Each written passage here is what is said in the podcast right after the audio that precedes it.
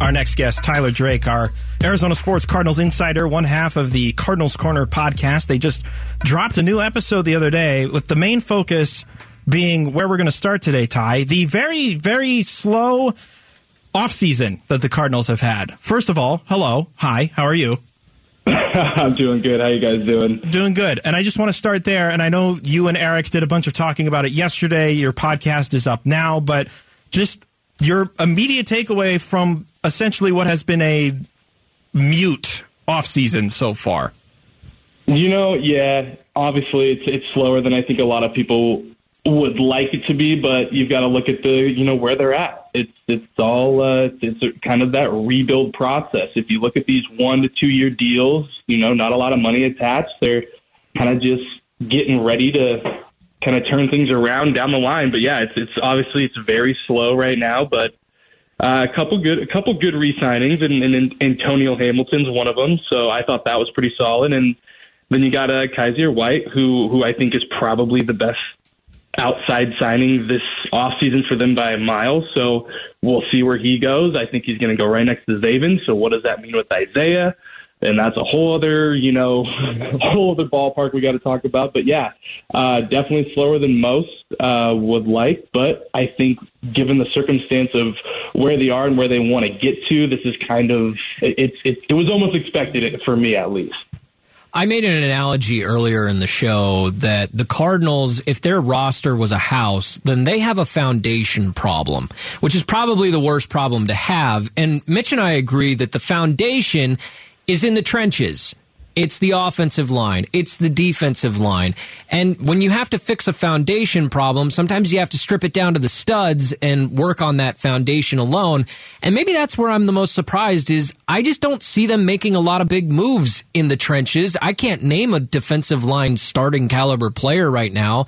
I, I guess Will Hernandez and Kelvin Beachum make sense, but are you a little surprised they haven't been working more in the trenches in free agency?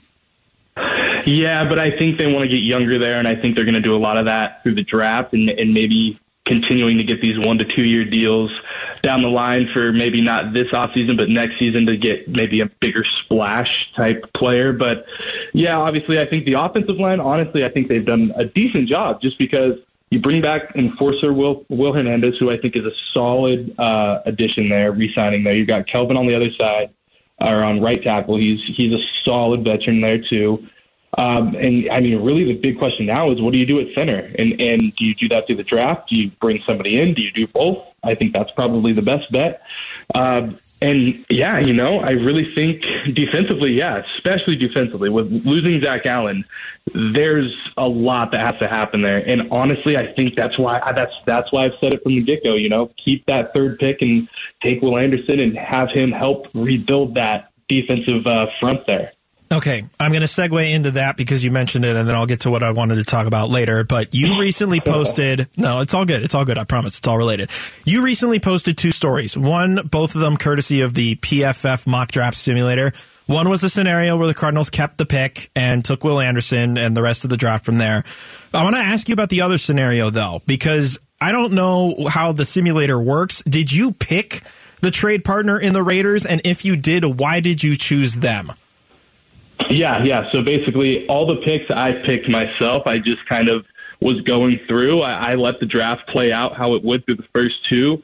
I had, I think, eight different options to go with, and I decided I wanted to drop down a couple spots, but not far enough to where I could miss out on a guy like Christian Gonzalez or a guy like Tyree Wilson. So I said, hey, number seven. And it was weird because the Raiders clearly jumped up there. They, they uh, grabbed... Uh, Will Levis, I believe it was, and they gave back pick seventy and a first rounder next year. So it was, who knows if that's even close to what you're going to get for that pick. But it was really interesting because I ran it again because I was just curious to see if it would go that way again. And it it just kept doing the same thing. So it was very interesting that hmm. but that's That's that's for another. That's not even getting off the point. Point, but yeah, man, I thought uh, just making the trade. You know, I dropped down to seven. And I think Wilson actually went six. So I went with Christian Gonzalez. And I thought even, you know, going secondary is Rebu- rebuilding that, dropping him in with Antonio Hamilton and Marco Wilson could go a really long way. So in your opinion, is that the trade that you would make if you were the one that was panning out that mock draft and not P F F? Or would you, for example, not go further than four with the Indianapolis Colts if the Cardinals were to make a trade? Yeah, so shockingly, actually, so the Colts weren't one of the teams that were interested in trading for the pick. So that's mm. one reason why I couldn't even get with them. So uh, that's one little other nugget. But I think, you know, for the Cardinals, I think they can't go they can't go lower than eight, I would say.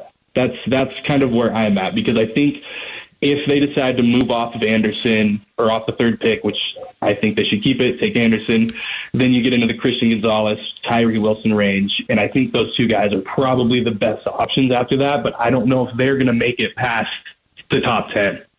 We're talking with Tyler Drake. He's our Arizona Cardinals insider. Let's look a little bit bigger picture, Ty. So if this team, I'm just going to say it out loud, it feels like they're tanking the next season. They'll never admit to that. They'll never say we're intentionally trying to lose games, and they're probably not, but they're not making significant signings, and I don't know if I expected them to. But if they are, in fact, tanking this next season, should they consider, should they look at moving some of their more significant contracted players for draft picks? And that includes guys like Buda Baker, D J Humphreys, James Connor, Zach Ertz. What do you think of that idea?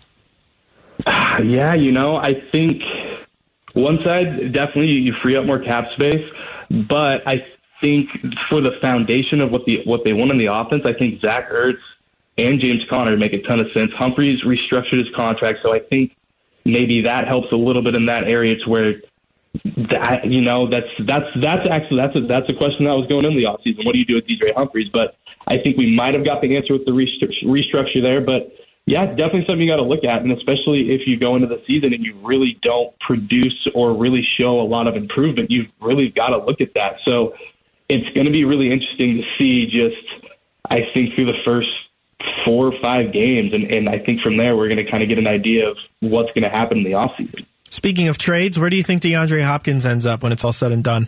You know what? Here's my okay, okay.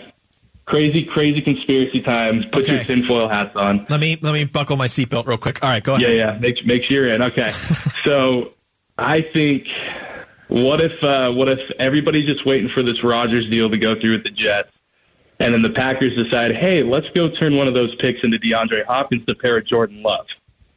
Hmm. So, like their Maybe. first rounder this year, you mean? You know, that's that's that's. I don't know. I, everybody says it's not going to be a first, so you're going to probably have to look at a second. Yeah, Jeremy Fowler, E S P N, says that the Cardinals are looking for reasonably a second round pick plus something else. That's kind of the package that got Hopkins to Arizona. Would that be a disappointment in Cardinals fans' eyes? Uh, it's just for the caliber of player that Hopkins is, obviously, I think he's worth a first rounder. I think a lot of people think he's worth a first rounder, but it's a business, and you've got to, I mean, yeah, you've got to look at the Brandon Cooks deal. He got, what, a fifth and a sixth. So I think he at least warrants a second and a third. But again, you've got to look at the market. You've got to see that. You've also got to realize that who knows if he wants to be here or not, and that could be a big factor in other teams wanting to do a deal or, or offering less. So uh, it's going to be really interesting to see what really goes down. It's it's kind of an everyday uh, process now, I think. Tyler Drake, our Arizona Cardinals lead writer for Arizona Sports, joining us here on Arizona Sports Saturday. Uh, key dates coming up for the Cardinals. Which one are you going to have your eyes on the most as the offseason continues? Uh... For me, I think I'm just going to be watching the mandatory, because I think that's when you're going to see everybody who's supposed to be there. I think voluntary, it's going to be interesting. I, I mean, at the same time, I say that voluntary veteran minicamp, it'll be interesting to see who does show up. It'll be it'll be interesting to see how they run things. It'll just, yeah, really, I mean, new regime and everything. So, I mean, practices could be different. Everything really could be different. So I'm just really interested to see them hit the grass and see what everything they're going to do. Is David Blough going to be starting on week one? Oh, why did you ask that? Holy cow, it's David Blough. Um, I'm going to go with Colt McCoy week one. Okay. I feel better about that than David Blough. Not much, but a little bit better. Wow, the cow. Ty, as always, thanks so much for the time. Enjoy the rest of your Saturday, all right? No problem, guys. See you later.